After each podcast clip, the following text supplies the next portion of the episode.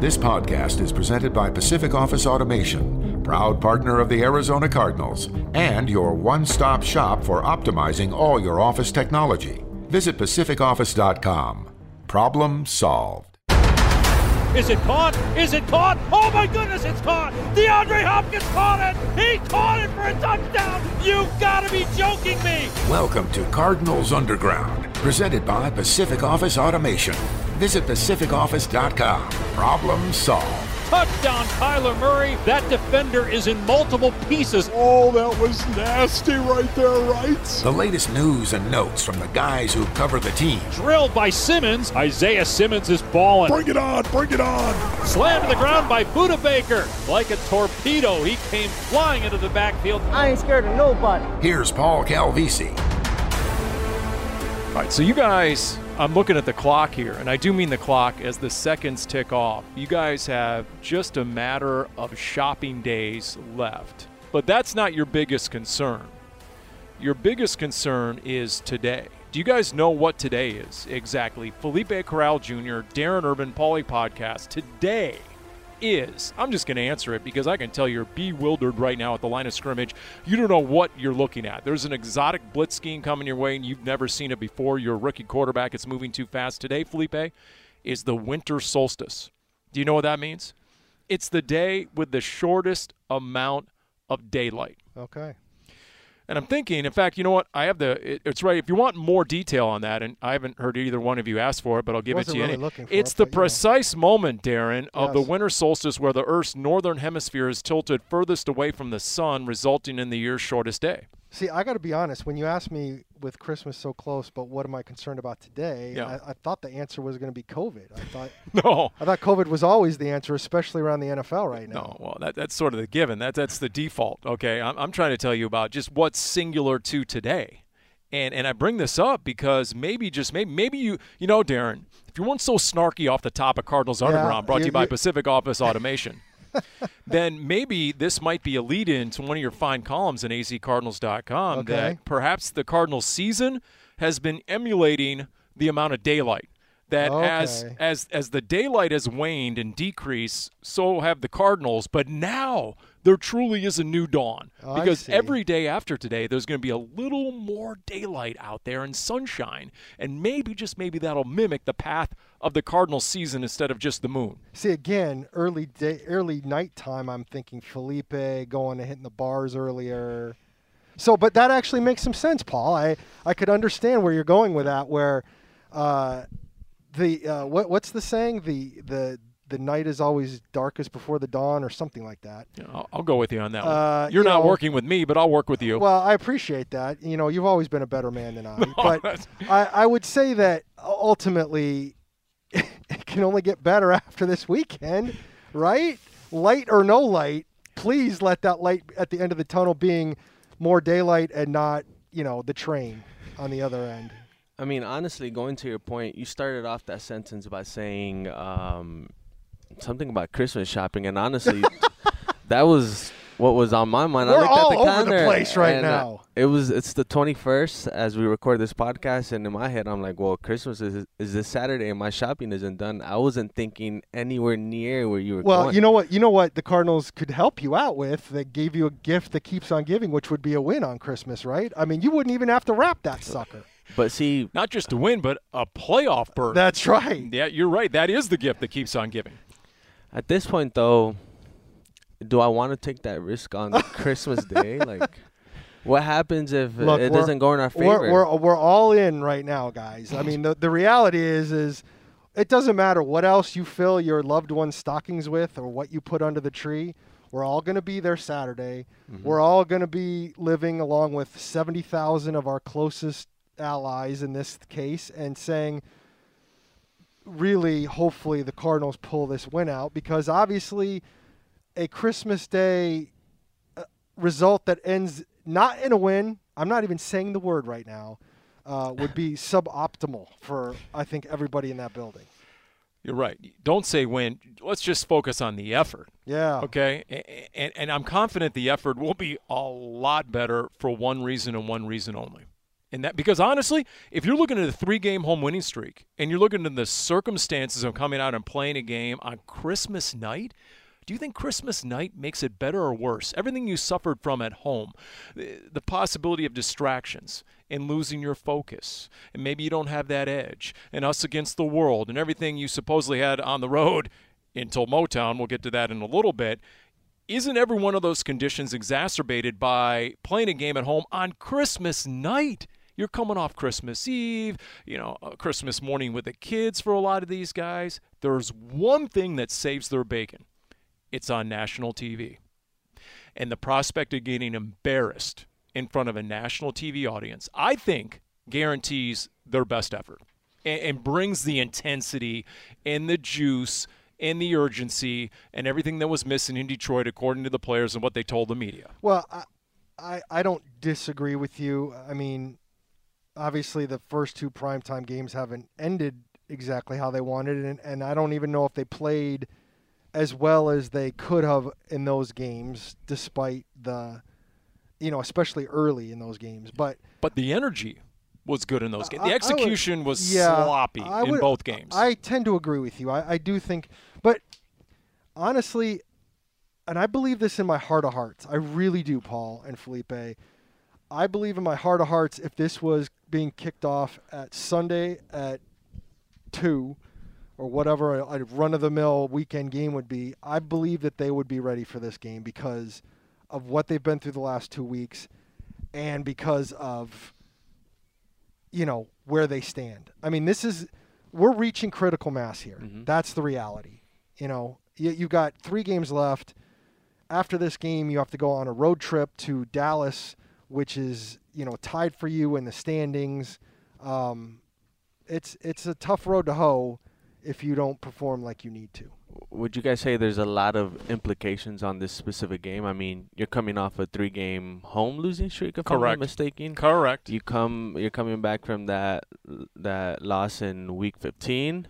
It's Yeah. Christmas. You're once again on prime time, where you're 0 2 this season, where you haven't necessarily played your best football on prime time, with the chance to, you know, clinch a playoff berth.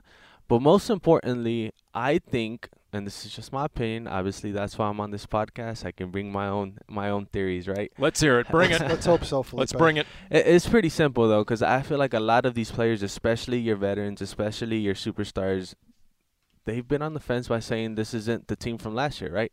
There's a lot of similarities uh, to last year as how this season is winding down, but I feel like they're even more mo- motivated to show people that you know what, we have the leadership in the locker room, we have the talent. This is definitely not the team from last year, and I think it's there's no better opponent to face on Saturday than Jonathan Taylor in that Colts uh, run offense because you've been struggling against the run off uh, run offense a lot this season, and what better way to turn the ship around than on prime time with this, uh, a chance to clinch a playoff berth and so much more on the line.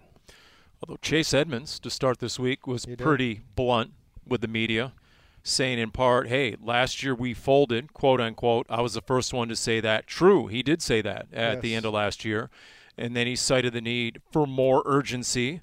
And in his opinion, the ability for the Cardinals to embrace the pressure mm-hmm. to finish this season, those were his words, says it has been addressed in the locker room. Yeah. But to Felipe's point, they got to prove it.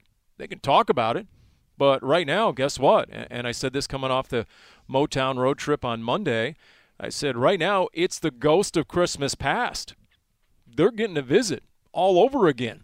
And Ebenezer Scrooge is having a nightmare right now because, yes, this is unfolding a lot like the Christmas of 2020 and what went down. And by that, I mean the Cardinals going down five out of seven games at the end last season. And Wolf and I, you know, arguing, of course, Wolf trying for ratings. I don't know if it's sweeps month or what, and he's on the air and he's, He's saying always chasing those clicks. this is the worst loss in 30 years. And I'm like, really? I mean, 50 ain't nothing. I mean, we You could know- say, and, and, and we got into that. But here was my point is that it felt a lot like week 16 a year ago, the lack of energy and Yeah. buy-in again that Niners loss and Wolf's Wolf's like, well, it was worse this time. I'm like, no, last year, that was really their last best chance. They still have three games left to get into the playoffs. A year ago, that really was their last best chance before they realized the Rams are going to be all banged up and starting John Wolford. I, I would agree with that, and I would also agree that you know, are, are the Lions a good team? Absolutely not,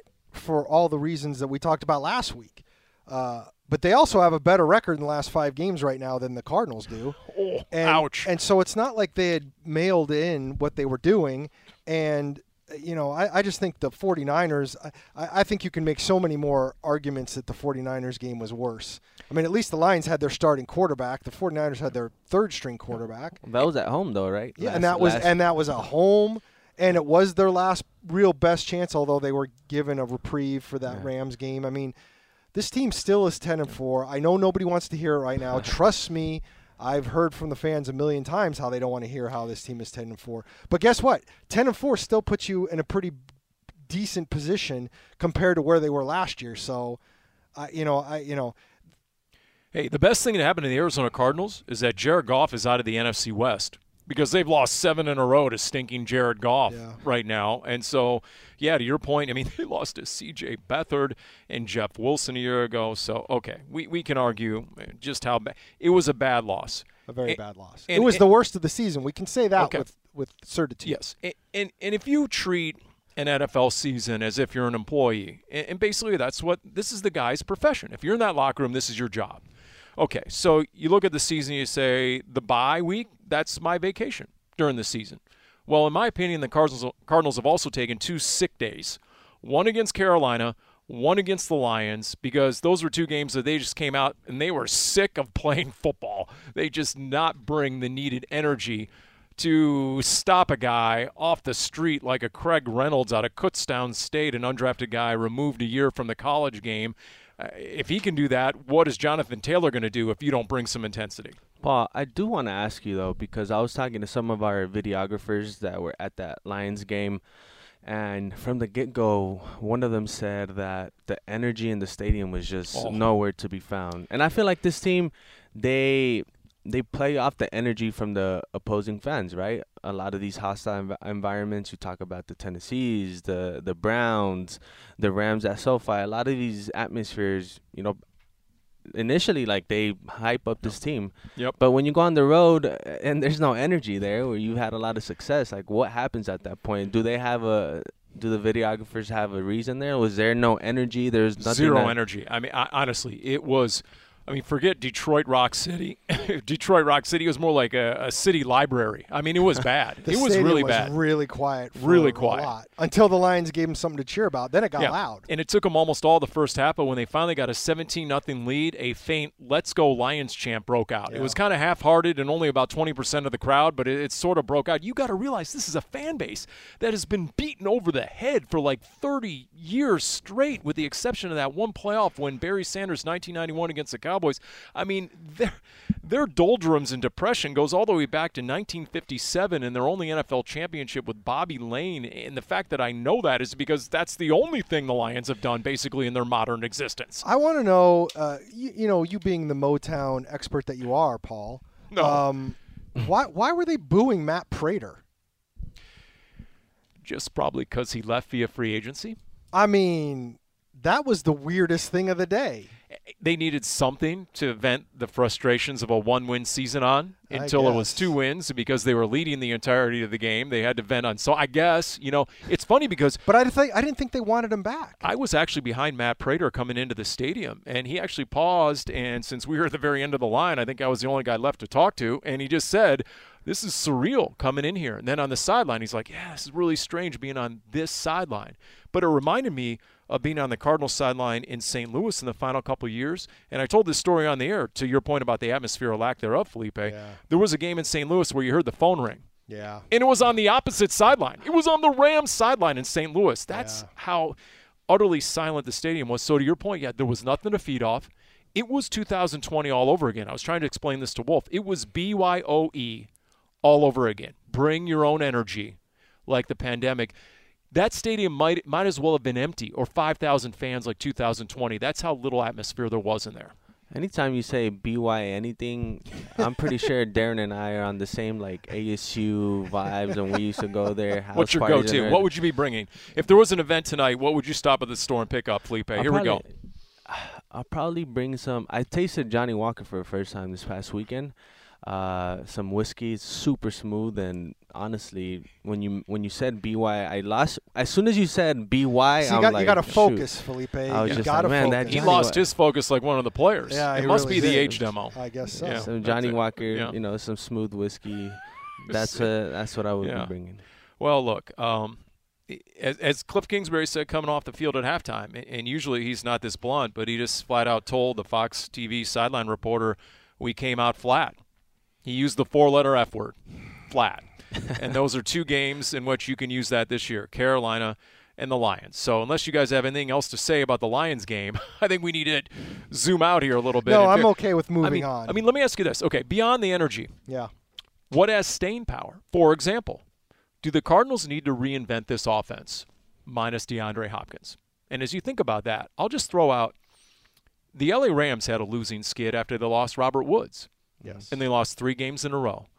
And to hear the people and the analysts that we talked to before the Cardinals Rams game on Monday night, Robert Woods may not have been their best receiver, that's Cooper Kupp, but he was the most crucial, integral guy on that offense. Sort of like what an Anquan Boldin used to mm-hmm. be the Arizona Cardinals, even though Larry got most of the headlines. Yeah.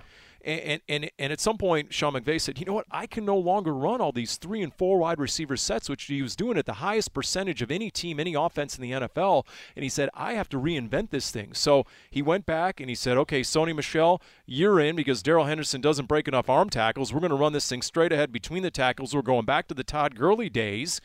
And that's how the Rams have sort of regained some of their form, some of their clout, if you will. of the clout. Felipe. So now, do the Cardinals need to do the same thing? Do they need to put this offense up on blocks in the garage and tinker with it a little? I, think that's a tough question. I, I think they've played so many games without DeAndre Hopkins. I don't. I don't think they do. And honestly, I think they're in a much better shape because I think because of James Conner and because of Chase Edmonds, they've already kind of leaned that way. Now, do they need to remember that part of it? Yes. Do they need the quarterback? You know, I, one thing I thought of of Kyler, and this goes back to Cliff and multiple people talking about the offense, and in my opinion, Kyler Murray in particular, pressing overly. I mean, when when Cliff Kingsbury said after the game, we have to remember there are no 17 point touchdowns. Kyler Murray was the first person I thought of. And I don't know if you could see it down on the field, Paul, or even heard about it, but I know sitting up in the press box and watching that game unfold live, uh, were there some plays down the field that Kyler ended up making happen? He absolutely did. I felt like there were a lot of plays closer to home, closer to line of scrimmage that would have gotten him anywhere from six to 12 yards that he passed up on because he was looking for the chunk play every single time. Um, the great example was the interception. I mean, he had a guy right, right in front of him that would have gotten him eight to 10 yards, and he waited and decided, I'm going to try and get this out route to AJ Green, gets picked off. Uh, there was a fourth down play or maybe it was third, whatever it was, where he had Christian Kirk wide open on a crosser. Now he was short of the sticks, but he was so far ahead of his guy that if he just dumps it to Christian Kirk across the middle, he's getting the first down. And he tried something further down the field that had no chance, or was way off. I felt like his accuracy was way weird too. So you know, I just I feel like when you talk about adjusting the offense, I don't think it needs to be adjusted. I think it needs to be executed a little bit cleaner hmm. if, if that makes any sense to you.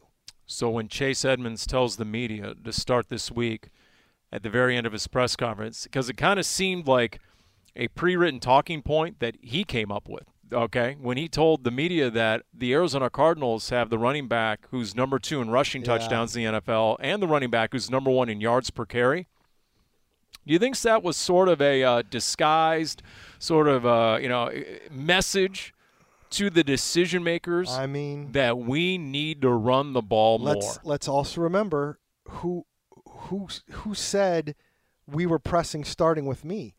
The head coach, he said it twice. He said it after the game. He said it again Monday. I felt like we were pressing, and that started with me with the play calling. And I do feel like there was a little bit of that. I mean, He When you- did. He did say on his TV show that we needed a spark, and it's almost like he was trying to provide the spark with the play calling. and and that's I mean take take the initial failed fourth and goal. Mhm. I mean they had first and goal at the six. They get down to the three before turning the ball over, and then of course they go on the the touchdown drive. And that that to me that's the game right there. You finally get a good drive. You can't punch it into the end zone. You get no points, and then right before halftime you let them go 97 yards for a touchdown. Can't happen. But- that whole sequence. Let me just finish Yeah, real quick. sorry. But no, it's all right. But I will say that what I keep remembering from those four, and you know, again, I'm willing. Cliff Kingsbury has earned some elbow room here, in my opinion. I know not every fan feels that way, but I will say I was surprised that of those four plays, once you got first and goal at the six, none of them included James Conner with the ball. And they all went east-west instead of north-south for the most part. It was a Rondale Moore. Uh, Yep, it was? Rondale Moore. I have it here on my notes, and then it was uh, Christian, Christian Kirk, Kirk. on the jet sweep. He did a miraculous job to get three yards Yeah. because he was dodging guys in the backfield, Yeah. and And then there was uh, it was incomplete to AJ Green on third down, and then at that point, just my opinion, you're down ten nothing. You have a chance to make it a one-score game going into half. You have a chance to actually get some points, get a reward, get some positive feeling. At that point, fourth and goal from the three. Uh, I take the field goal. I just do. Maybe that's old school, but you want to make it a one score game and then come out. You have the ball to start the second half. And to me, that is the start of the of a new game. But it didn't work out that way. Antoine Wesley, who look, he's an effort guy. He might have some upside. He's most definitely not DeAndre Hopkins. He's not a number one receiver. So you went to him a couple times in clutch moments, but guess what? He's not going to come down with it most of the time, like a DeAndre Hopkins did a couple weeks earlier in Chicago on fourth and two from the 20, and then boom, he pulls it down at the pylon. That's not Antoine Wesley. But I mean, you've been converting pretty willingly on fourth down throughout the course of the season. That see, that's the thing that kind of you know makes me scratch my head because if something's been working for the first, I want to say.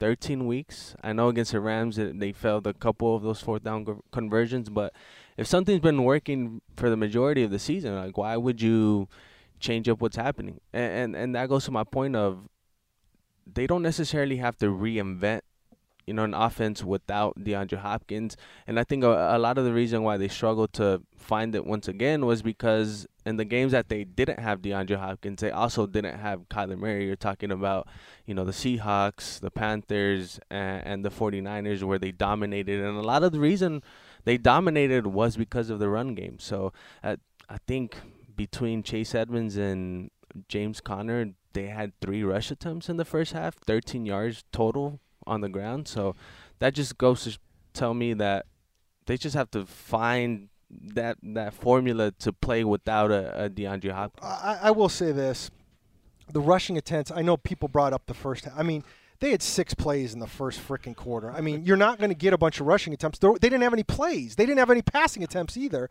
And and I will say that, like, I, can you can you talk about some of the play calls? I mean, even Cliff is saying, "I wish I would have done some d- things differently." That's fine.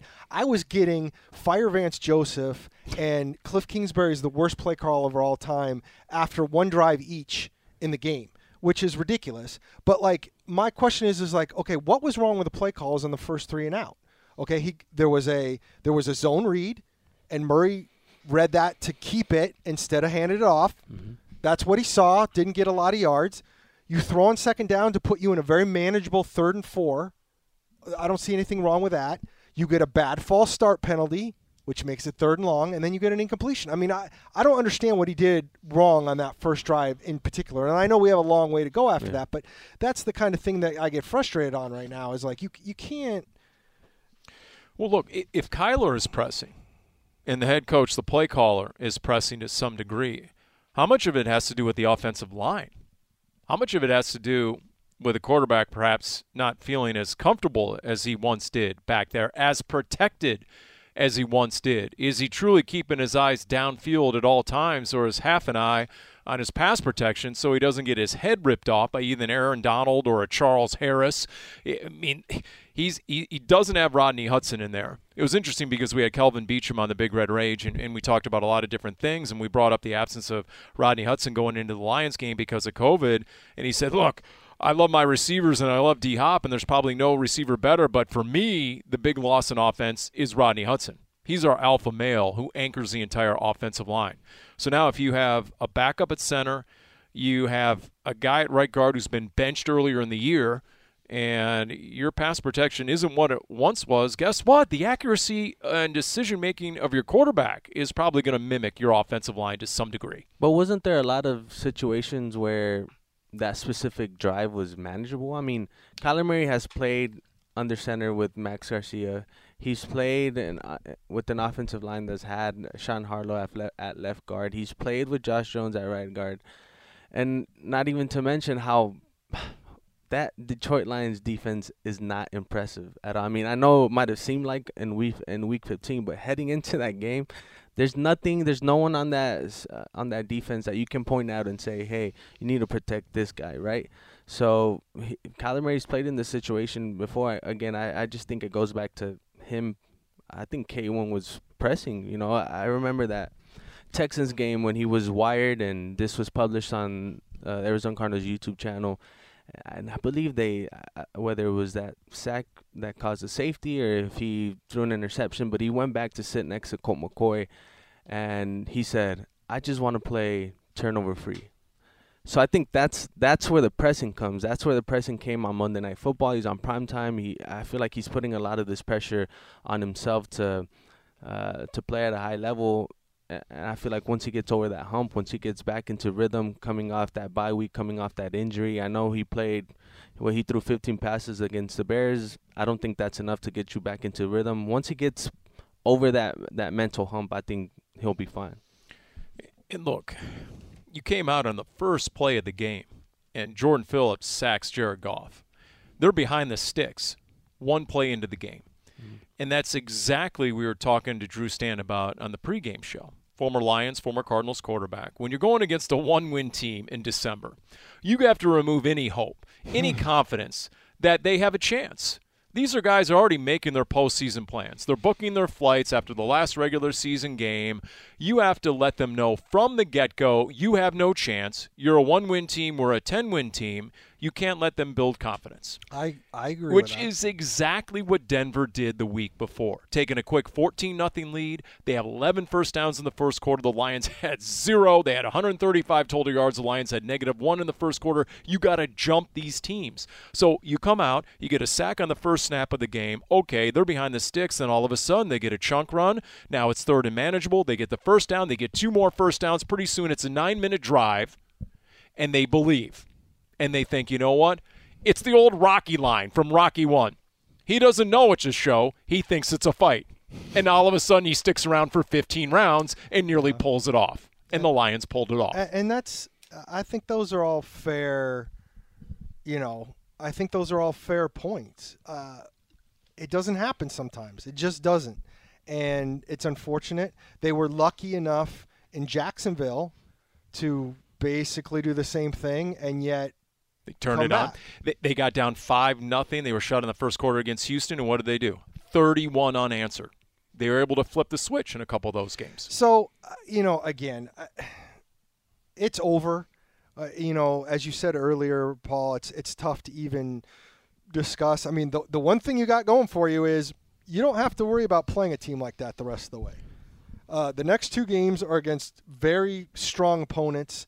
The last game against Seattle, I don't know where the Seahawks are going to be mentally, uh, but I don't really care as long as long as they have Russell Wilson back there.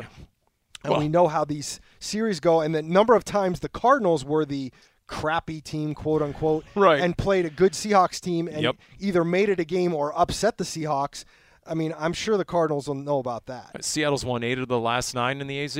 Something ridiculous yeah. like that. Seven of the last eight in Arizona. Yeah. And, and I mean, wasn't last year was the second loss by Russell Wilson since he was a rookie. Right. So maybe it's seven no. of the last nine.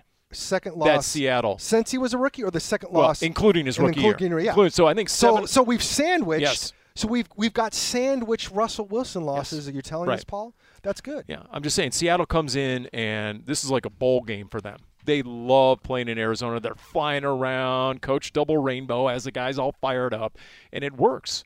So to Darren's point, he, look, if there's one thing that gives me just great comfort and joy coming off a lackluster loss like the Motown. It's the fact I can look at the standings, I can print them out. In fact, I put them right up in my cubicle. I printed them out, and there's Seattle in last place. There's just something reassuring and comforting in this time of need when you see the Seahawks in last place.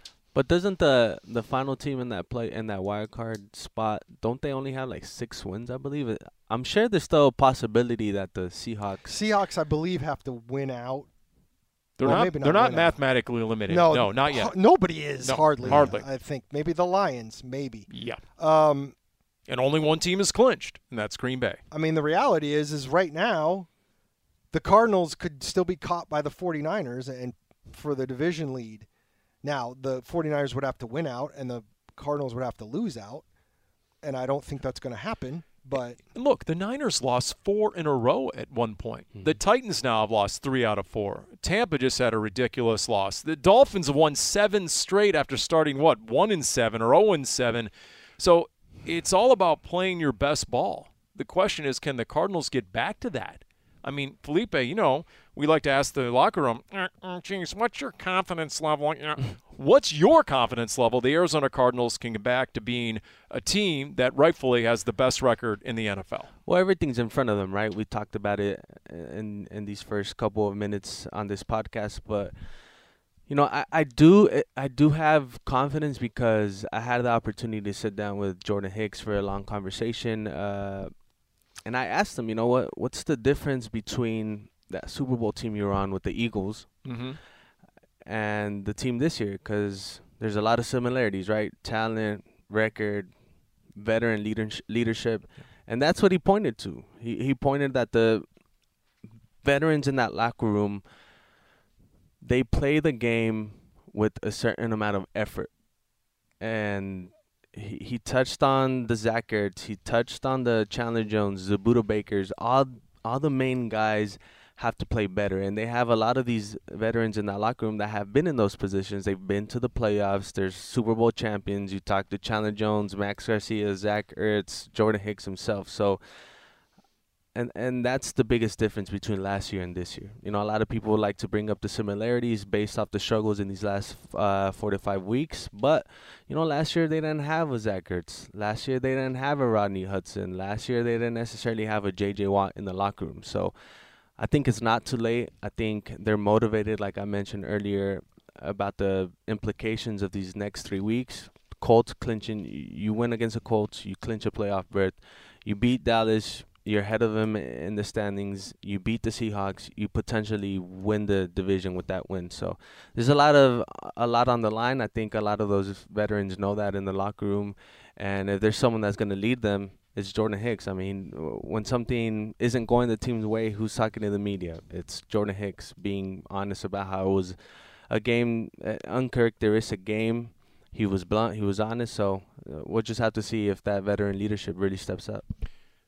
Cliff Kingsbury used the word pissed, right, to describe what it was like in the locker room. Um, Zach Allen told us everyone was just in a state of shock. That's what I saw. I, I didn't see palpable anger, at least I didn't witness that, but I did see a lot of shock. Guys just sort of like, okay, wait a minute, what just happened? We just lost to the Lions, and it really wasn't close. Uh, what? And and Jordan Hicks, to his credit, got up in the post game press conference, and there wasn't a trace of panic. In fact, he was remarkably matter of fact about it, if you ask me. So let's hope he knows something we don't, and the fact that Well, he I has will- his finger on the pulse of that locker room. I will say this: as somebody was waiting in that uh, post-game press conference, Okay, here we go. Here's the real story. Cliff. Well, it's not a real story, but I'm just saying, Cliff Kingsbury came in fairly soon after the game, did his five or so minutes because that's you know that's what else is there to say, and then we waited a long time before any players came through. Mm. And Jordan Hicks was the first of the last three. It was Hicks, and then Ertz after a long time, and then another long period of time before Kyler came in. And uh, I think one of the reasons Jordan was able to be so matter of fact is because there was definitely a let's let's take some time to Right. get our thoughts among us Yeah, cool down period. because El Grande. I don't I don't think the message would have been exactly the same had we if it had been a regular situation without COVID and we would have been able to get in the locker room, I feel like we might have gotten some different things. And there's nothing wrong with that. I mean, I'm Yep. I, I can live with the fact that they they're the cool down, but um, that was that was a game that I think there was a state of shock, but I also think uh, they kind of had to get their wits about them before going public. Well, this team was constructed in the offseason with leadership in mind, obviously. There were a lot of boxes they wanted to check, physicality, but leadership was a big one. And uh, to me, this is where it's critical. It comes from the inside out. I, I honestly, at one point, I felt sorry for anyone who would be the play caller. In this case, Cliff Kingsbury. When you're looking behind you and their entire team sitting on the bench, you know, I, I, joked on the air. I said, "Does somebody want me to go out to the team bus, get the jumper cables? I can run the jumper cables. Everyone sit on the metal bench, okay? Everyone sitting on the metal bench. Let's hook up the jumper cables. Hal, go ahead, start up the team bus and hit the gas. Because if I'm Cliff Kingsbury and I got my laminated play sheet, I know you love it when I do that, Felipe, and I'm like, what exactly do I call that's going to work if I don't have the energy?"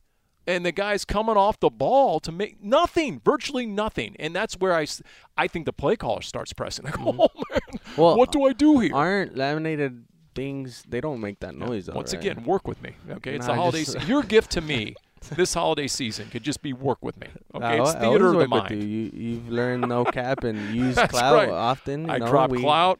I still can't say no cap without everyone laughing, but you know it's a process. I just I'm I'm having these horrible flashbacks because you keep talking about the energy thing, and I am thinking, Felipe, you were not privy to this last year, but I I, I keep thinking back to all the damn Zoom uh, podcasts that we did and all that stuff where like every week and I, maybe we weren't on zoom maybe we weren't here by then but i don't remember but every week where paul was talking about i was down on the field and there was no energy and i was down on the field and there was no energy and i You're was down right. on the field and there was You're no right. energy Hey. and he wasn't wrong but Yeah. it was just like oh my god i was hoping to never go through that again It's true. We're all sick of hearing me say it, including myself. You're absolutely right. Let's let's bottom line that. So let's hope that's not a an element of any of these last three games. As Felipe said, we'll find out because if it is, they're toast. I mean, John, if Craig Reynolds rap can come in and run for 112 yards, what is Jonathan Taylor going to do? As the leading rusher in the NFL, maybe the leading MVP candidate after Tom Brady and company. Tommy just took a face plant, and so boom, he comes in here. I mean, not only does he have the power and he's breaking every single arm tackle and he's running through the A and B gaps, but he hit the fastest achieved miles per hour of any ball carrier this year at over 22 miles per hour. This dude is the real deal, the complete package as a running back. Yes, he's he's absolutely the real deal as the running back. And, and Which heightens the urgency because, once again, you're on national TV and the potential to get embarrassed is huge if you don't bring it. okay, so here's my question to you guys. I, I was talking to somebody who will go nameless, but it is not somebody in the building. Okay, so it has nothing. Somebody who has nothing to do with the Cardinals. Okay. Uh, What, and what'd your dad have to say? Uh, no, go ahead. unfortunately, my dad passed away. Oh, no. Wow, so- Paul. Oh, no. Oh, no. Wow, that was my only hope. I, I almost, that was my only I almost hope. Didn't, I almost didn't say something because I know Paul meant nothing bad by it, and I'm really I'm not offended in the least. This I this just this it is was where fun. we established last week that Darren and I don't talk enough off mic, and this is a big big. this is proof. All right, you yeah, want- this, you is, want- this is a downfall. you, that you want you want to hear? Uh, I'm going to tell a quick fu- a quick funny story. I'm, even even my dad would probably appreciate this. So, my dad my dad's been gone for uh, ten years now, and um, he he had cancer, and uh, he was in hospice, and. Uh, and I can tell this story because enough time has gone by, and I, because I'm an idiot, my wife still looks at me funny because of this whole thing. He passed away about two weeks before the 2011 draft, and I get the call that unfortunately I was not there when he passed. I was literally 20 minutes away from going over. I had left work, gone home. I was going to go over to the hospice, and I get the call from one of my brothers that he passed away. So I drive over there, and I get to, I get to the parking lot of the hospice, and I get out, and my phone rings. And I see a out of state number, and I'm thinking maybe it's one of his sisters. I don't know. I don't even really even think about it, so I answer. And God bless him, it was Jeff Hobson, who works for Bengals.com, who was calling me about a pick for his mock draft. oh boy. Now, literally, my dad is just now. Again, I knew my dad was gonna go sooner rather than later. So I was not in a horribly emotional part. I was much more feeling awkward about having to tell anybody I need to go because literally my dad just passed away. So I didn't. So I literally was on the phone for like five minutes talking to Jeff about who I would take as the Cardinals with the fifth pick in his mock draft because I didn't want to talk about my dad just having passed away. My my wife parked few cars away from me while I'm on the phone. I'm like kind of straddling my door and uh, she comes up on me and she sees me on the phone and apparently I think he was talking to me at that point. So I'm not saying anything. So she comes up. She's got that look on her face like I'm so sorry, assuming I'm talking to somebody in the family. And the first words out of my mouth were something like, "Well, I think the Cardinals are going to take Patrick Peterson because I don't think there's a oh. quarterback high Oh, enough. no. And the look she gave me Oh, no. was like, "You mf'er! Oh, How dare you Oh. Yeah. be on the phone about this?" I got off and I'm like, there was nothing I could do. It was awkward. I didn't want to say. it was just. So long story short, I there's nothing you could do to offend me in this situation, Paul. Yeah, notice I- I'm, I'm not interjecting I have, anymore I at have obviously. I don't even remember why he. Oh, my story. You said you were talking to someone that was Jonathan nameless. Taylor. okay, I'm going to out him. Any, he's in my son, my younger son. Says, "Here's the deal, Dad." He goes, "I saw, I saw what the Cardinals did against Derrick Henry." He goes, "It's either gonna, they're either gonna give up 50 yards to Jonathan Taylor or 200." And I said, "Well, I sure hope it's 50." And I guess going back to what you were originally saying, if I didn't completely derail this whole podcast, and Paul's going to be all like crying in his milk later, but I, I, I will say that I think this team is capable of coming up with a game plan to working with the J- Jonathan Taylor problem. I'm not going to sit here and say he's going to do nothing, but but even uh, uh, oh, and I'm drawing a blank on the Bears running back, David Montgomery Sure. he had a great start. He had like 60 yards in the first quarter. He finished with less than 100. Now they got the lead, but that's doable. I mean, Jonathan Taylor can get 70 to 100 yards and you can still win that game. Dalvin Cook ripped this team up and I know it took a last second field goal miss, but you beat the Vikings. It's doable to have Jonathan Taylor be okay and still win the game, but they they've got to control that. He he can't be the end all be all because I don't think Carson Wentz beats you. No. Uh, he had five completions against New England, and, and the stat on Carson Wentz is if he throws 35 or more passes, then it's right here 35 or more passes, then guess what? The Colts are winless this year. They are 0 and 5.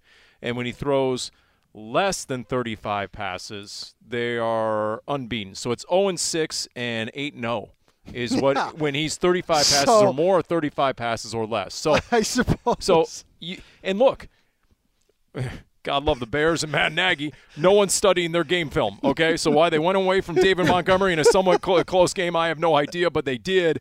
I can tell you because Cliff Kingsbury confirmed on his TV show he watches Colts film a lot. He really respects Frank Reich and Didn't what he Reich take is one running. of his plays? Yes, it was the Yeah. tight end shovel pass he ripped off from the Colts playbook to Zach Ertz.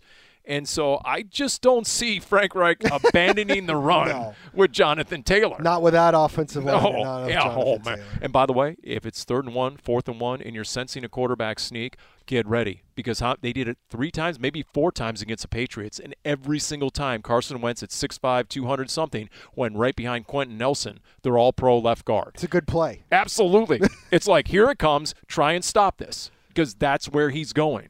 It- and so I'm just saying it right now. Get ready for a few quarterback sneaks in this game behind Quenton Nelson. Go ahead, Felipe. I'm I sorry. was gonna say uh, the only concern I have is the Colts have one of the best offensive lines in the NFL, right? You Yep. mentioned Ding. right?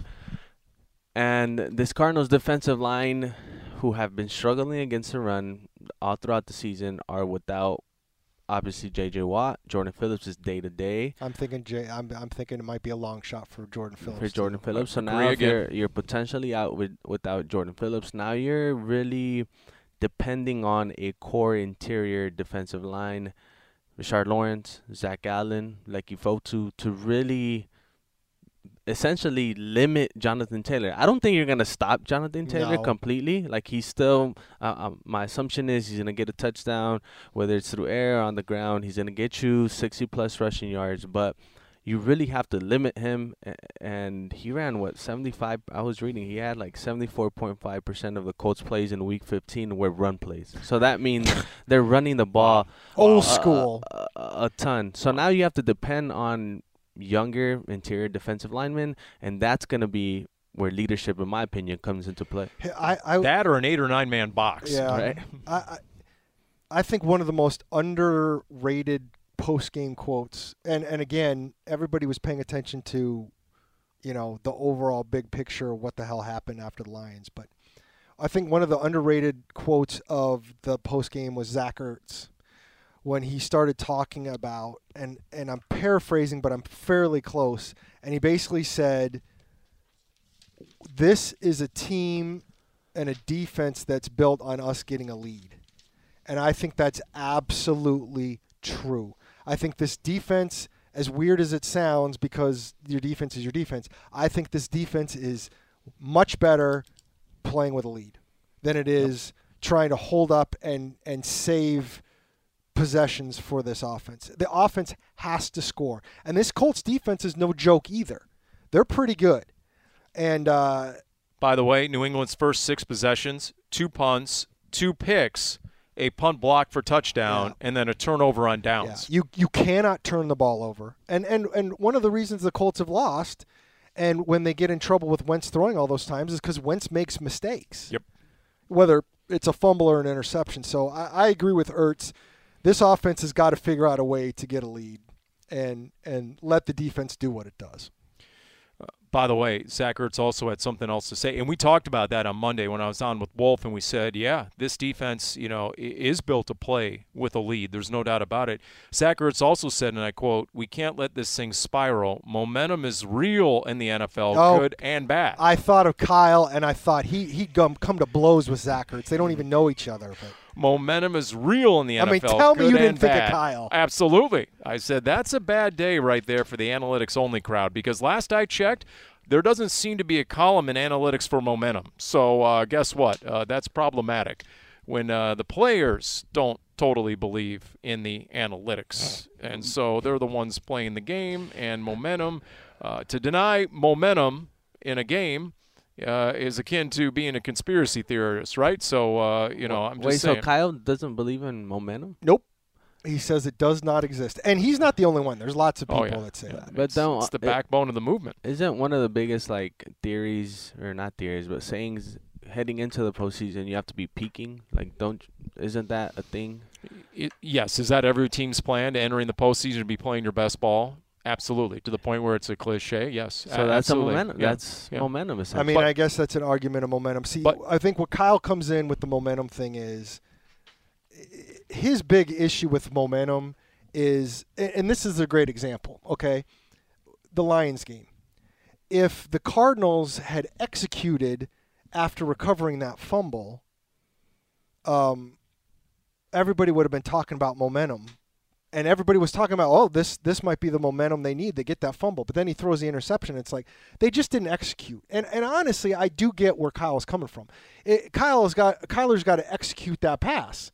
That has nothing to do with momentum. Momentum didn't have him execute the cat pass.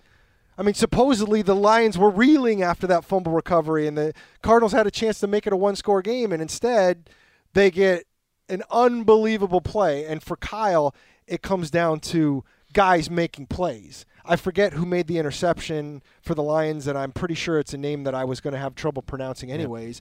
But I mean, he just made a fantastic play. So what does momentum have to do with it? Didn't the Lions score right after that? That gave the. I mean, that essentially gave the Lions. But see, that's that's what you're saying is momentum. But it's like I think back at 2008, e- even though the Cardinals won their last game in Seattle, they didn't have really any kind of momentum heading into that playoffs. But yet they they won a big game, and then it helped them. And you know, again, they they won in Carolina not because they had momentum. They won in Carolina because Jake Delhomme had the worst game he had ever played. So Right. Well, look, do I believe in momentum week to week? No, not really. But momentum in a game, perhaps for example, you get a fourth down stop like the Lions did at the goal line or at the three, and then all of a sudden the building comes alive. Yeah. And all of a sudden the players are playing a little bit harder. Are you a different employee at work when you're working a little bit harder? Are you a little more productive? Do you execute a little better? When I come on the when the- podcast, yeah. Wh- When the boss is over your shoulder, when the boss is over your shoulder, this is for anyone in any job at any time ever. Are you a little more productive when maybe the boss is in the room than when you're just by yourself completing a Friday? Absolutely, you are. So these players view this as their job. They're not robots. They're not programmed to the same effort level at all times. I agree with that. And at different points in different games, there's going to be different levels of effort. Like we just saw almost the entirety of the game or lack thereof against the Lions. But the boss was there the whole time, so I'm trying to understand your Right. example. If Yeah. the boss is there every week, Well, here's the thing, though. You know. There, there's comfort in numbers. So when everybody is lackluster, then guess what? It's easier for you to be suboptimal as well, is it not? There were only a few guys really on the sideline. You want me to name names? There were a few guys Yeah. on the sideline who got really animated and who really tried to break out the jumper cables can I guess before? You, figuratively. can I guess Go before ahead. you? Yeah, go ahead. Can I guess Marcus Golden? Yes, yes, yes. You're right. That's low hanging Yeah. fruit. Okay. Oh, sorry, that's- there were alright. three though. He's he's only Okay. he's only a I- third I of the way there. Uh, Budda Baker. No. Not that I saw. He might have at different times. Not that I saw. Can There- I have a guess at one yeah, of the that's three? the last one. Dennis Gardeck? You know, I thought honestly, I thought Gardeck. You, on one hand, he was among the guys who played the hardest, and he, you know, I really noticed him for the was, first time on defense all year, and he got 18 defensive snaps. But I didn't see him with any sort of working Well, I'm the dying sideline. to know this Yeah. now. I got one right, so Well, well I, I, I'm trying to. I'm trying to think of who might be who. Who are the other. Who's other? arguably the best interview on the team? Who might have just DJ met the media? Yeah, that's a good Oh, guess, but it Chase? wasn't him. Chase Edmonds. Okay. Chase Edmonds was a guy, and the last one you probably won't get. But towards the end of the game, he was on one knee, addressing all the defensive linemen, and it was almost like role reversal. All the veteran defensive linemen on the team, and there was Zach Allen All on right. one knee, talking to every one of the guys. And we'll see. He was wired up, by the way. He was mic'd up. So I'm very curious if that made the final cut, if that's going to be in the wired, because the visual was really telling and really impressive for a guy in his third year who now is a stalwart, is getting a lot more defensive snaps at D tackle than any other defensive lineman minus J.J. Watt. He really is the work, getting the workman's Yes. load up there on the defensive Yes. front. He is by far. Yes. He's their number two behind Right. JJ Watt, and and who knows? Maybe he'd be playing more snaps than even Right. JJ at this point. and, and as we always we've heard forever, right? You can't lead if you can't play. So Also now, true. now that he's playing a lot of snaps and he's being productive, he's growing into that leadership role. He's a great interview. He met the media. He is a great interview. You know, and so I um, apologize, Zach, for not thinking of you when Paul said great interview. And he's the guy who last week said we can't hide behind what we've done. Yeah. We're ten and three. We can't hide. Kelvin Beachum was the one who went on the Big Red Rage and said they had talked about it all week in the locker room, which is why it made it even more surprising in Detroit when Kelvin Beachum dropped a Wall Street reference and he said, past performance does not equate to future results. And this team has to learn that. And I think Chase was a guy who tried to express some of that, right? Again with the media. And I think he hopes his teammates were listening to him in the press conference this week when he said, Yeah, we fell flat on our face last year, and it can't happen again. Well, is isn't that offense? Well, I'm pretty sure they're gonna be relieved to have a. They had Chase Edmonds healthy in Week 15, but you know that was he was getting into rhythm and getting a taste for it once again. But moving forward, I feel like this offense, when we talk about peaking, they peaked when Chase Edmonds and James Conner being effective in the roles that they have in that offensive. Am, am I mistaken there? I mean, I, I, I, agree when those two are at full strength, this team played its best. Uh, I do agree with that, and I do I do think in a lot of ways with DeAndre Hopkins out, that's where they're going to have to lean. And and again, I think that goes back to a little bit, and and that saying leaning does not mean all of a sudden they're going to run 40 times a game and be the Colts. That's no, I'm not saying that. But both those guys, obviously with the way James Conner has played, both those guys are excellent receivers. So if if you're getting a quote unquote extended handoff on a little swing pass out of the backfield, all the better. You know, that's that's fine with me. Um, look, they I, I think this week, uh, like I said, I think they need to get the rhythm. They need to be smart. They can't panic if the Colts go up seven nothing or ten nothing. Although I know the fans probably will.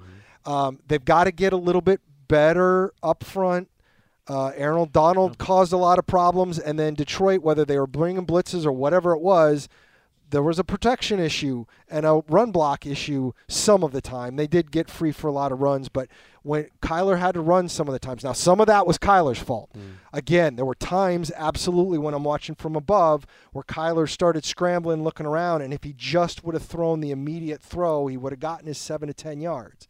Um, but but again, that's where all this rhythm and click comes in, and I do wonder a little bit about Kyler finding that rhythm after all that time off. I mean, is he still trying to figure that out a little bit? I, I wonder that.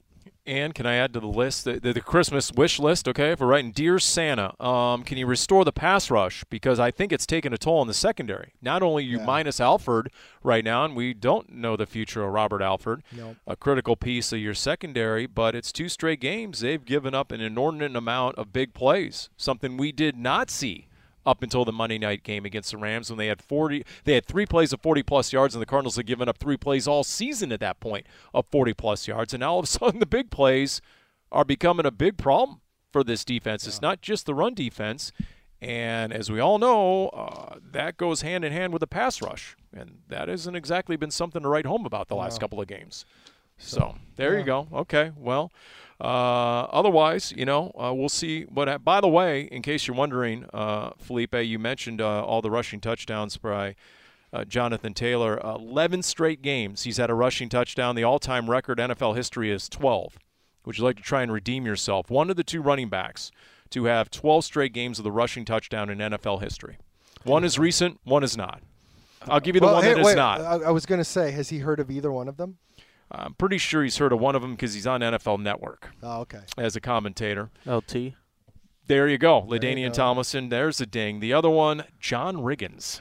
Hmm. So Probably Shoot, I knew that. I knew that one. Come on, man.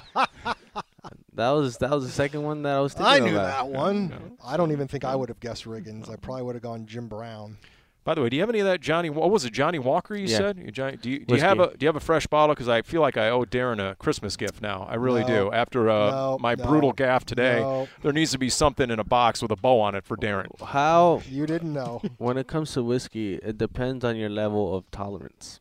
Because this is Right. this is something you drink on the rocks. You know, it's not a mix or anything. It's straight Johnnie Walker. It's a little. You pour a little bit into a glass. You sip it nice and cool, especially if you're cold.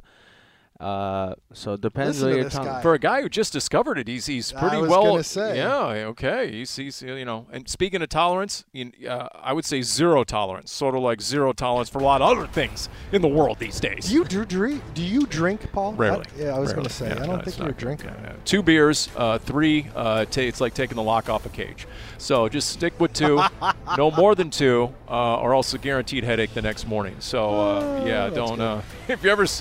Yeah, there's, uh, there's a lot of reasons you take my car keys. That's one of them. Right Merry there. Christmas, So, everybody. Yes, there you go. Saving me from myself. Thank you, Darren Urban on Cardinals Underground. Brought to you by Pacific Office Automation. Love you, Dad.